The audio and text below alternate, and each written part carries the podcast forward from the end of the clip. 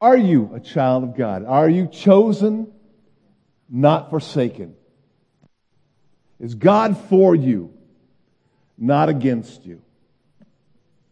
That is something to lean into, to grasp, and to point your life toward how you live the rest of your days on this earth forward. You know, having Prem here is just a reminder that we are, are on this stage of history that God is going to bring to close at His pleasure, at His perfect timing. I think about what's happened with the nullifying of Roe v. Wade. And where are we in history, in salvation history, and what God is going to do? Is that going to move things forward for the gospel to go forward? Maybe. Will it bring more persecution? Possibly. But is our confidence in our Constitution? Or is it in the fact that I am who I, He says I am, who God has made me? That's the confidence that we need to move forward in. A couple weeks ago, and by the way, I need to dismiss children for Children's Church. Sorry, I just got distracted here. That's ages fourth through first grade can head out the north door and follow Mr. Wenzel.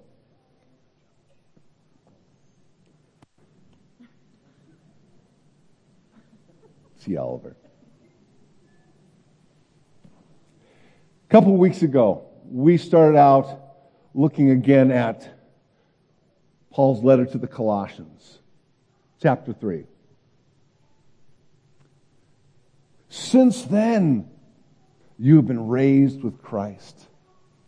Set your hearts on things above where Christ is seated at the right hand of God. Set your minds on things above, not on earthly things, because you died and your life is now hidden with Christ in God. And when Christ, who is your life, appears, you will appear also with him in glory. You see, if you are in Christ, if you're raised in Christ, we're not living just for this world. We're living for what God has for us in eternity. And what we do here makes all the difference for what reward we receive, drawing others to Him, that they might be reconciled to the living God. It's an amazing thing. It's an amazing thing. Set your hearts on things above where Christ is seated at the right hand of God. So now the Apostle Paul is going to drill down to kind of a, another level. Because this world is not in sync with the kingdom of God. It's in rebellion against it. And it wants us to be in rebellion against it. And our own flesh is still infected by the old man, by our flesh, by our earthly members. Last time we talked about we must keep our eyes on Jesus. We must not keep our eyes on this world. And we must keep our eyes on Jesus because He is our life and He is our future. But now Paul is helping us to take off those old ways of life, to put those things to death, those behaviors that we cling to sometimes because Somehow they give us a semblance of our identity or security, or even we think that we have to hold on to these things for life itself. But we have a new identity. We have a new life, and we can put on Christ. So before I go any further, let me just pray, and then we'll dig into God's word for us. Lord Jesus, I thank you that you came for us, that you are for us, not against us. And because of you, we are not forsaken, we are chosen. We are children of the living God in you. And Lord, if there's somebody today who has not discovered that treasure of who you are, would you draw that man, that woman to yourself? Help them to cross that, that line. Help them to be born again, or doing them what they cannot do themselves. But take these words today, take your word today, and do your work in our hearts. We ask this, Lord Jesus, in your name. Amen. Verse 5, chapter 3 of Colossians. Put to death, therefore, whatever belongs to your earthly nature sexual immorality, impurity, lust, evil desires, and greed, which is idolatry. Because of these, the wrath of God is coming. Again, we live in a world that is wanting to give itself over to passion.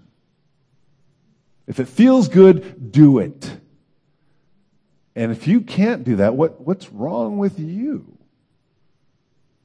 And within us, we have some things that want to hold on to that thing, those things as well. But Paul's saying, put to death the passions that are prompting God's wrath. If you're raised with Christ, you've been reconciled to him by Christ's physical body, as chapter 1, verse 22 talks about. You've been rescued out of the kingdom of darkness and been brought into the, the kingdom of his Son, whom God the Father loves. Chapter 1, verse 13 talks about. You have a new identity, you have a new loyalty, you have a new destiny, and because Christ is in you, you have a new ability. And that is to put those things off.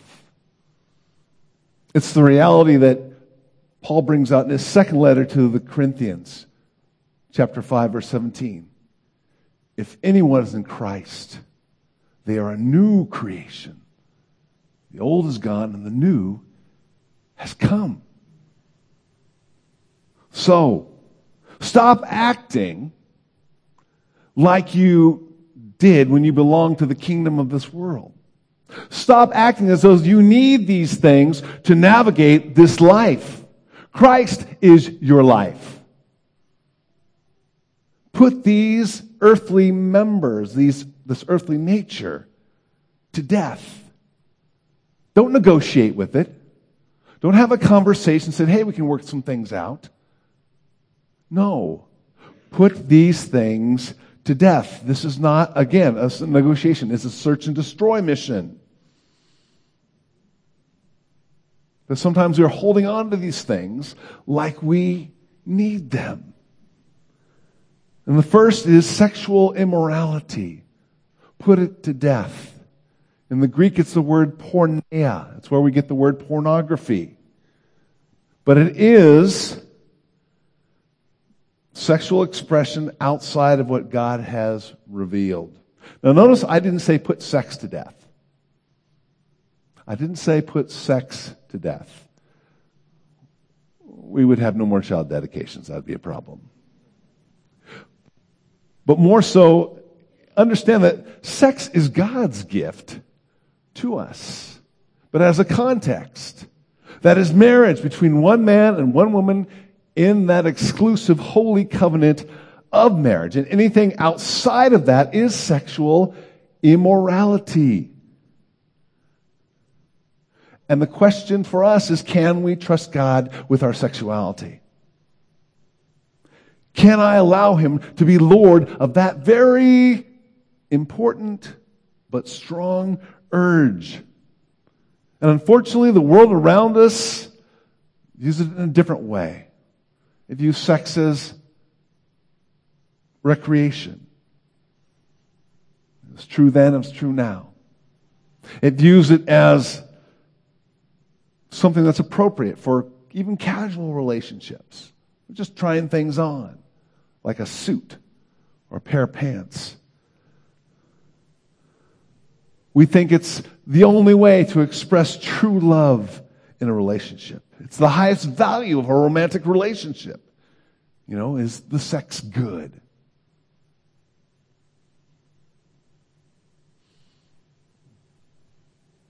Sometimes we see it as a right. Some people see it as they need it to live. If I don't have sex, I'm going to die. Some people see it in our society as an identification, identity. My sexuality is my identity. Again, sex is God's gift to us in the right context. But in the wrong context, it's kryptonite. It is destructive. It brings unwanted pregnancies, single parent families, heartache, destruction of marriage, sexually transmitted disease. It cheapens this gift. And sometimes it even creates a reluctance to enter into marriage because why would I want to do that? I'm already getting all the benefits of it, right? And for the believer, it's not what God intended. You have a new nature. I have a different way of you behaving in this area. And there's a profound impact when we start to rebel against God in this area. The Apostle Paul addressed this to the Corinthians in his first letter, chapter 6, verses 18 through 20. Flee from sexual immorality. Again, don't stick around and have a conversation with it. Flee from it. All other sins a person commits are outside the body. But whoever sins sexually sins against their own body. Do you not know that your bodies are the temples of the Holy Spirit? Christ comes to dwell within you, folks, if you're in Christ, who is in you, whom you have received from God. You are not your own. You were bought with a price. Therefore, honor God with your bodies. When I enter into sexual immorality, I am dragging Jesus who dwells within me into that illicit relationship. That is not appropriate. And I'm not looking to shame people. I'm just trying to tell you what God is saying. How weird to handle this precious gift. Not using your toothbrush like to clean a toilet. It's a precious gift, and we should not be misusing that. And if you've stepped over that, this is not the unforgivable sin. It's, Jesus came to die for these things. In fact, the Apostle Paul says, hey, look, this is what the lifestyle you used to live in. But now that you're in Christ, stop it. But if we keep doing it and we keep doing this without repenting from it, it's like don't you understand that God's going to bring this into judgment? Those who don't think this is a big deal, listen to Hebrews chapter 13, verse, 7, verse 4. Marriage should be honored by all, and the marriage bed kept pure. For God is the, will judge the adulterer and all the sexually immoral. No. Submit this area of your life unto Christ. Take off that old nature, that old habit, even though your flesh may be crying out against it. And it's going to be, it may be tough. If you've been entering into that, your flesh may be crying out against it. There's a spiritual, emotional, physical thing that's going on there in that. But it needs to be put to death. You may have to be ruthless with that. It may mean cutting off certain, I don't know, maybe putting a filter on your computer. Something that's, or maybe it's cutting off a relationship or even moving out. Are you entering into this? You need to put that to death. Paul starts out again with sexual immorality. But he kind of ramps things down into the next level. Impurity. This also could be along the lines of sexual purity. Pushing the boundaries along the line of the person asking, so, so how far can I go without crossing the line? And I don't mean to throw our youth under the bus, but I've worked with youth this is a typical question in a youth group. How far can I go without crossing that line?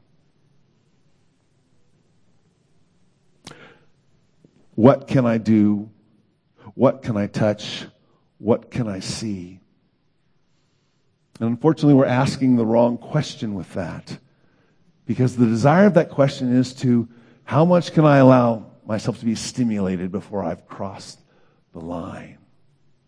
Rather than how can I keep myself pure before a holy God? We're heading down the wrong pathway. We're failing to see our heart attitude is self gratification rather than glorifying God and taking off our flesh.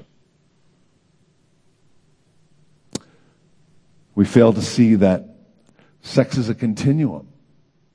It's not just the act, it's from point A all the way to point Z. And we want to go all the way to point X and screech and put on the brakes right at the, right at the, the edge of the cliff. Unfortunately, that creates greater desire, greater frustration because we're trying to grasp at forbidden fruit. We're flirting with greater sin. And it reduces sometimes those relationships to what, I, what can I get off of that person? Sensuality. It's not viewing the other person in the image of God, with whom we're supposed to treat with all purity, according to 1 Timothy 5 2. If you're in Christ, you weren't created for impurity. You weren't created to try and push the edges. You're created to be pure before Him. Put that to death. And it heads down to the next level of lust. That's what's going on in our head, in our hearts. Playing the game of, playing the what if game. What if we were in a sexual relationship? What would that be like? What would that feel like? We're feeding fantasy. One of the things that I cannot stand in married men is when they're looking at a gal and I know they're ogling them in their eyes and, and they'll deny it but I know something is going on there. And then if you challenge it, say, hey, hey, hey, hey, hey, I'm just looking, not touching. First of all, they don't understand that you're sowing something that may reap a seed you may regret in the future. But second of all, Jesus' words that Look, if you look at a woman to, so as to have lust for her, you're committing adultery in your own heart. You are sowing at least the seed of infidelity, of unfaithfulness to your spouse. And I don't care if you're single, you shouldn't be sowing that seed in yourself either, because you're sowing the seed of objectifying somebody. An object that will fulfill my desire rather than looking at them as a full person that you receive all of who they are. You want to know why, why pornography is so destructive? Is because it feeds a fantasy game that your real life spouse cannot live up to.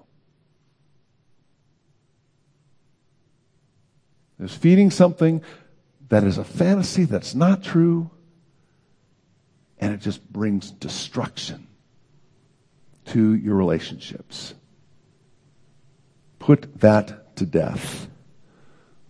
And here's another version of it that's taken place, unfortunately, in our time. It's the internet. Not only is porn coming to us, not only images are coming to us, but social media. Hmm. Y'all know what I'm talking about, right? It's that old relationship you had years ago and that person is reaching out to you. Hey, how's it going? Just wondering. Just wondering. I don't know if that's happened. If it's not happened to you, it just might. A few years ago, I had somebody reach out to me, a gal I had a relationship with in middle school. It's like, really? I did not respond. I hadn't talked to that person since ninth grade. Why are you reaching out to me now? But to open that Pandora's box is to enter into that, oh, I wonder what. I wonder if. And you sow those seeds, at the very least, they sow infidelity toward your spouse. At the worst, they sow hmm, an affair, an inappropriate relationship. The church has not been exempt of those things. That's why Paul's saying, put those things to death. Take those thoughts captive for Jesus Christ. You know, and you may be walking through a, an establishment, you see an attractive person. You know what? Martin Luther said, you know what? I can't stop the birds from flying over my head, but I can sure stop them from making a nest in my hair. Let it go. Set your eyes on Jesus. And if you're married, set your eyes on your spouse. Evil desire. What you want to do that's in conflict with God's word, what He's revealed. What you think will be a good outcome in your own wisdom, in your own thinking. Here's the thing though. If you're in Christ and you know this, He is the only source of what is good, what is right.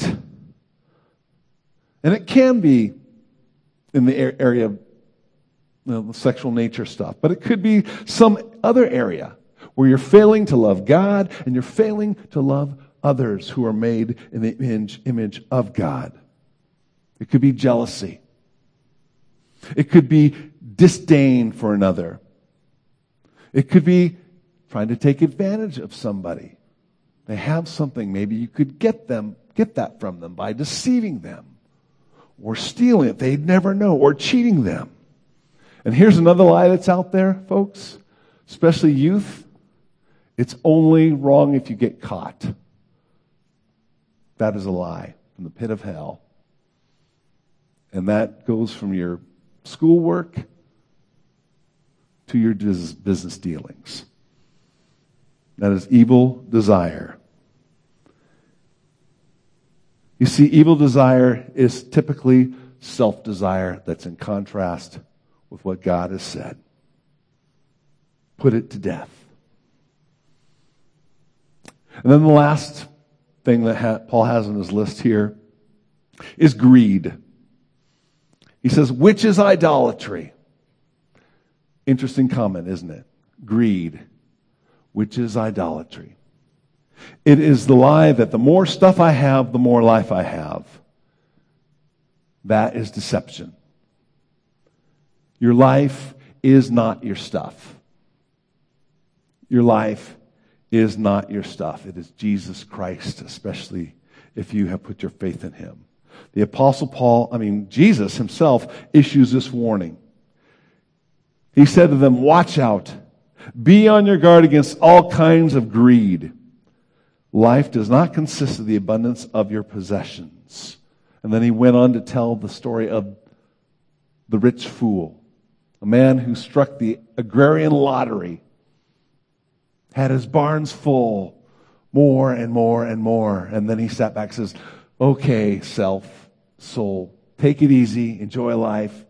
You've got many things stored up for you. And then he dies. And Jesus is saying he's a fool because he invested solely in himself, himself, because he thought his life was in his stuff, in his possessions, when it isn't God. And folks, this is a trap that it's real easy for us to fall into, isn't it? Materialism. The next thing I get, will bring me joy. That next Amazon order. Oh, that cool device, that piece of clothing. Oh, I'm going to get it and I'm going to love it. It's going to be great. That boat, that house, that cabin. Then I'll be happy. It's fool's gold. Because you may enjoy it for the moment, at the, but then afterwards, like, this uh, isn't as good as I thought it would be. Don't buy into that lie. Don't buy into that lie. You know, the Lord's going to ask us what we did with the things He gave us. Did we spend it all on ourselves? Or did we invest in His kingdom? Jesus is saying, hey, sell your possessions, give to the poor, invest in the kingdom of God. You'll have treasure in heaven. And folks, I know people get a little funny when pastor starts talking about money or possessions. But let me tell you, if you invest in the kingdom of God, you will never regret it. In fact, I think we'll look back and say, I wish I'd given more. And just as a, as a way of application, know, after this meeting, our members and regular attenders, we're going to have a meeting about our budget, and it's going to be a stretch budget. But the question is going to be our hearts. Do we, do we value Christ and his kingdom? You know, again, let's go back to Roe v. Wade. Many of us rejoice in that, in that, that ruling. But now are we going to support ministries like New Life? Are we going to be willing to invest in adoption for those unwanted children? Will we value what Christ values with our possessions? That's going to be the challenge for us. Do we say, Lord, these, this is all yours. Do with it what you will for your kingdom. Because going the other direction, the more stuff I have, or I'll be happy when, that's, that's greed, that's idolatry. That's saying that something else other than God can bring my soul satisfaction. It's not true. It's a lie. So let me say one last thing about putting things to death. You know, I had a thoughts of how I was going to illustrate this. Kind of hold up a placard and I cut it in two with a machete. Burn it. I guess the fire marshal didn't like that thought. But here's the truth. All those things we think we can bury them or put them away with kind of one and done thing, and it's not true. Because that same thing is going to come back to me tomorrow. It's going to come back to you tomorrow. It's going to tempt you. It's going to say, hmm, let's try again. Are you sure? Are you sure you should put this to death? What it is, it's a daily starving of those things not feeding those things, not giving into those things, but putting our eyes on Christ and what He says is valuable, what He says is going to last, what He says He values.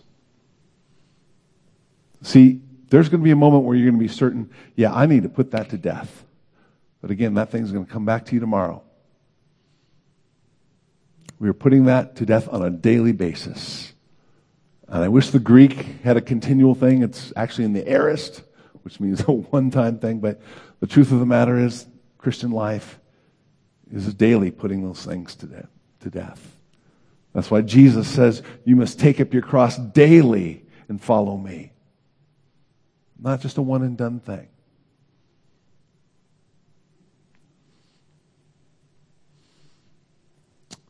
Again, realizing that this is the background that we've all come from. He says, You used to walk in these ways in the life you once lived. But now you must rid yourselves of all such things as these anger, rage, malice, slander, filthy language from your lips. Do not lie to each other, since you have taken off your old self with its practices. Put off. Put off these payback practices of your previous person. I call these payback practices because each one of them has some kind of element of, I'm going to get you back. I'm going to get back at you. I'm going to somehow bring about my own justice, if you will. And initially, I thought about putting on these shirts and having each one of these things on my shirt and kind of taking them off and all that type of stuff. I just decided I wasn't going to risk the wardrobe malfunction here. But let's go through them anyway. Anger.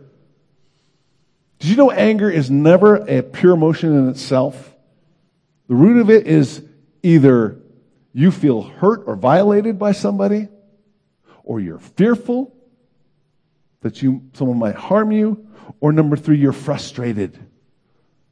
It's not moving forward. I'm being blocked.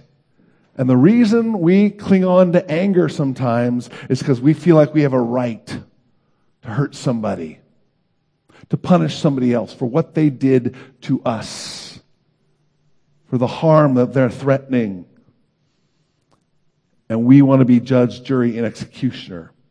It can be expressed in our words, and it can be expressed in our actions. Here's the problem. James 1:20 says, "Be quick to hear, slow to speak, and slow to anger." Why? Because the anger of man does not work the righteousness of God. That's what I want you to cling to. The anger of man does not work the righteousness of God. I cannot be the just judge. It will always be skewed. It'll always be skewed in my sight, not in God's sight. I cannot be that person. I can be angry and not sin, but I can't act on it to be the judge, jury, and executioner. God says, Vengeance is mine. I will repay. Not because God is a vengeful God, but because God is the only just, just judge. In fact, when we harbor anger in our heart, Jesus says it's, it's akin to murder. Because in our mind, we're thinking, oh, I could get back at her. If I could get back at him, this is what I would do. And that's good that we don't act on those things, but you're developing a heart attitude that's contrary to who you are in Christ. Again, I'm not saying you can't be angry. Because there's some things we should be angry about. But when we act on that anger to bring about our own justice we're often falling short. We need to take that off. Take that off. And you know what? If you, there are some folks that have been so hurt that they just harbor an angry spirit all the time, right? They just harbor it. And it manifests itself in the next thing, it escalates itself in rage. Rage is the next thing we need to take off and which is uncontrolled anger. It's often doing indiscriminate damage and harm to those around you, whether they deserve it or not. I'm so angry. It's the incredible Hulk that just rips everything around it in collateral damage. Whether somebody had anything to do with what you're angry about or not. I think about how King David was saved from that one time. Maybe you've read about this in 1 Samuel chapter 25. You see, while David was on the run, he was out in the field with a group of shepherds. And all the sheep were owned by a man named Nabal. And David and his men, they took it upon themselves to take care of Nabal's sheep and his shepherds.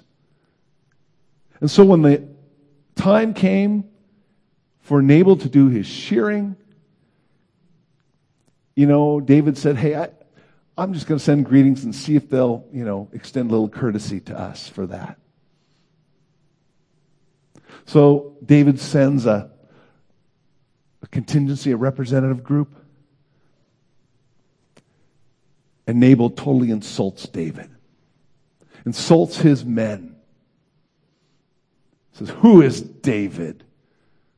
This man who's rebelling against his master. Isn't the land full of those? So they come back and report to David, and David is ticked.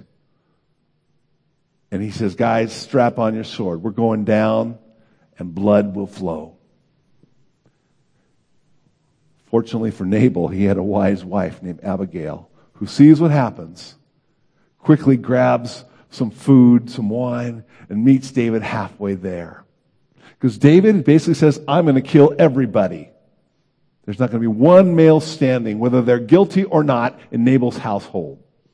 Because it's Nabal's fault. And he is responsible for all the blood that's going to be spilled.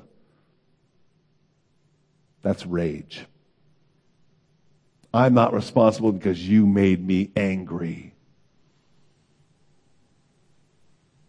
And Abigail meets him and really intervenes for David's sake. Let not my Lord spill innocent blood. And he says, Praise the Lord that he sent you here to stop me. Because if you weren't here, by tomorrow everyone would have been dead. That's rage. See, rage says, I'm so angry, it, it merits the damage. That's what happened in, up in Minneapolis with the riots a couple summers ago. This is so bad, we're so angry about it, it doesn't matter that innocent businesses, black or white, are burning. No. No. That's not appropriate for our society. It's not appropriate for the Christian. We need to take that off. Malice.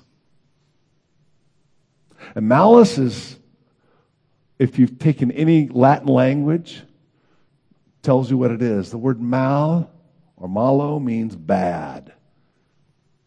In French or in Spanish or in Latin.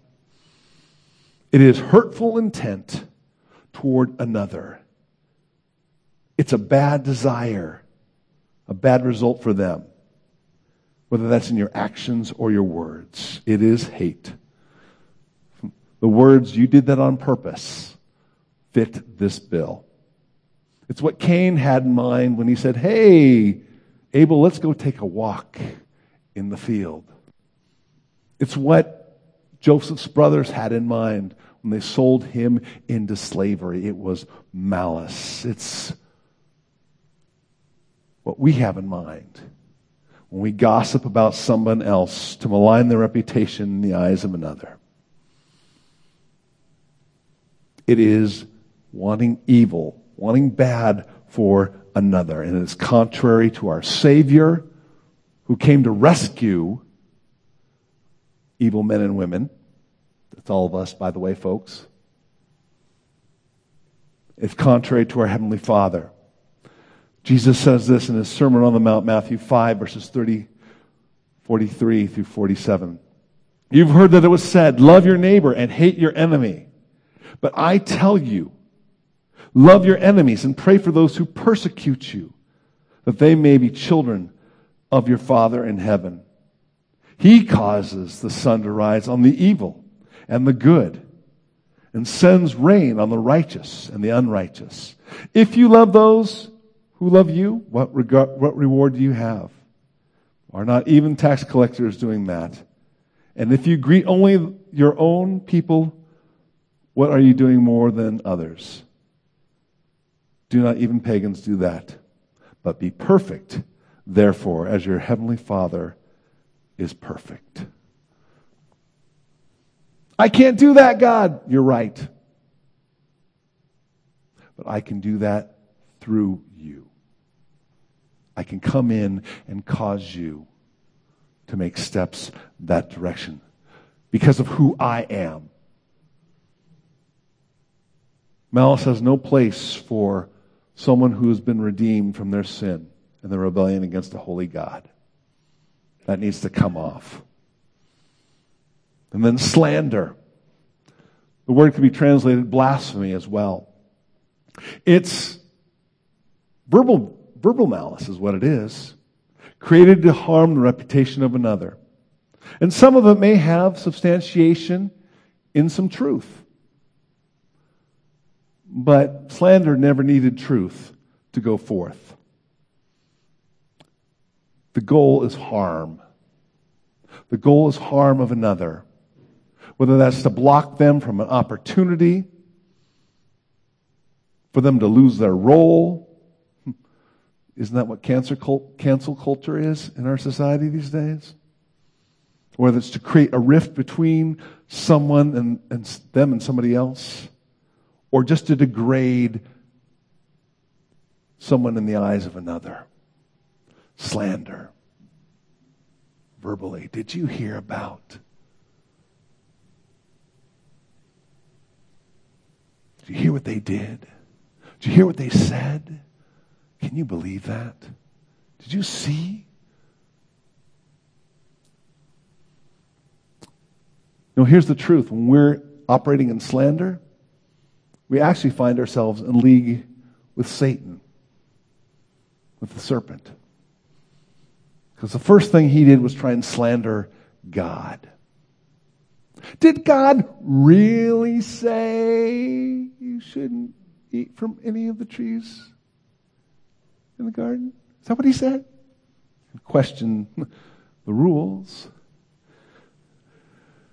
And then say, uh, You surely won't die. How'd that work out?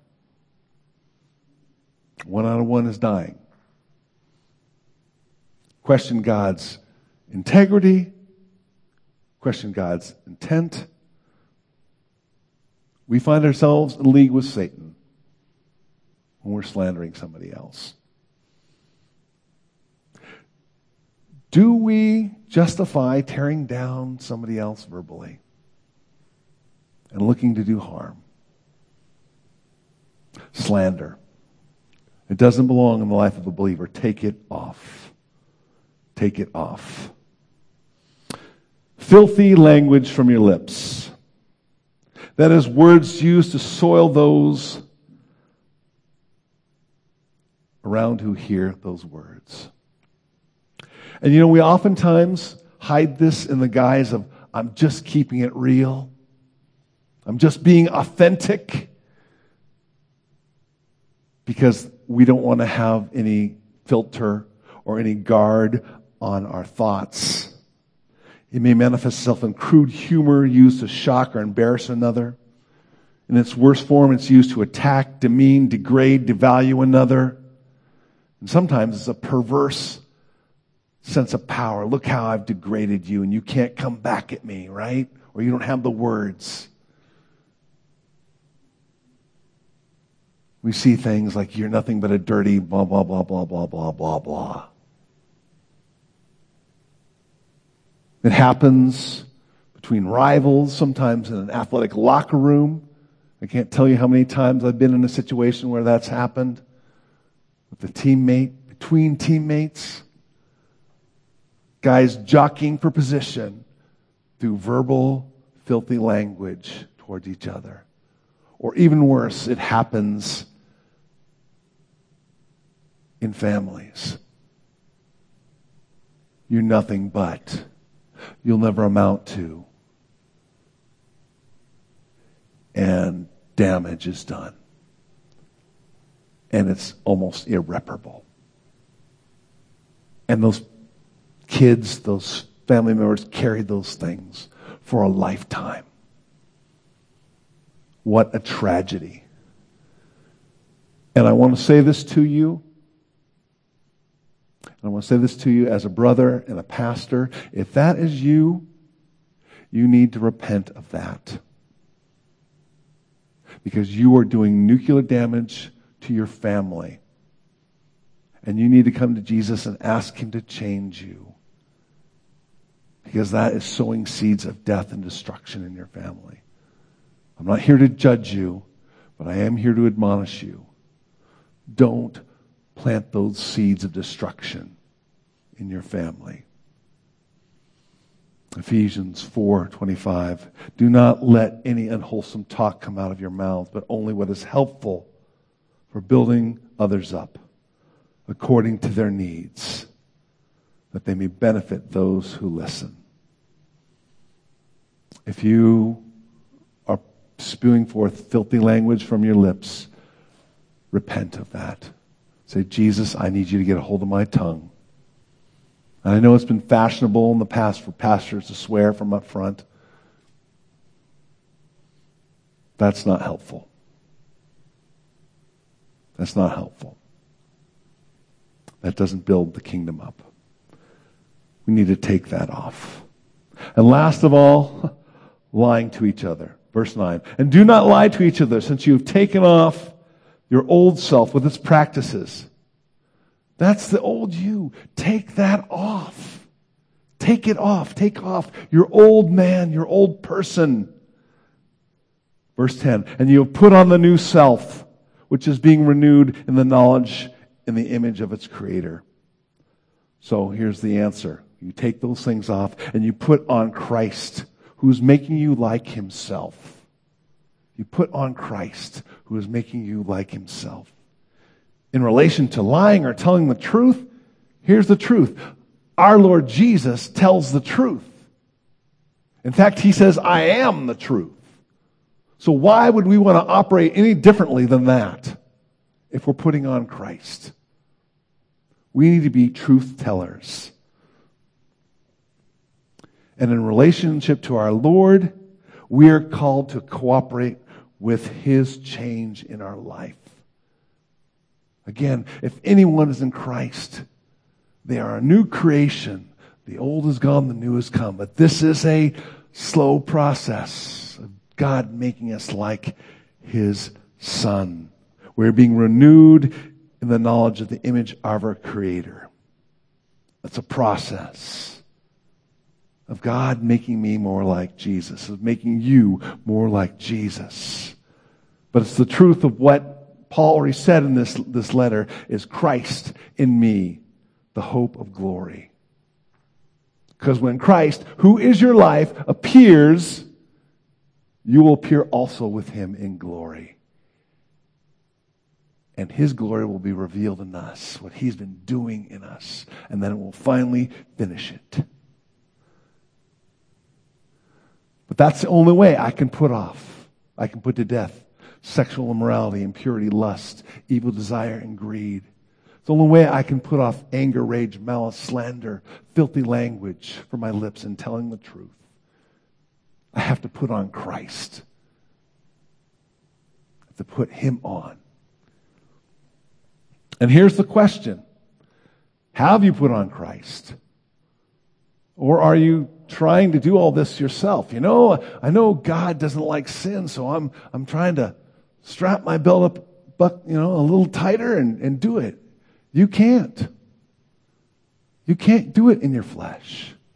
This is Holy Spirit work. It is Christ in you doing it. And that doesn't mean you don't cooperate with Him. It doesn't mean you don't make choices. But you can't do this yourself.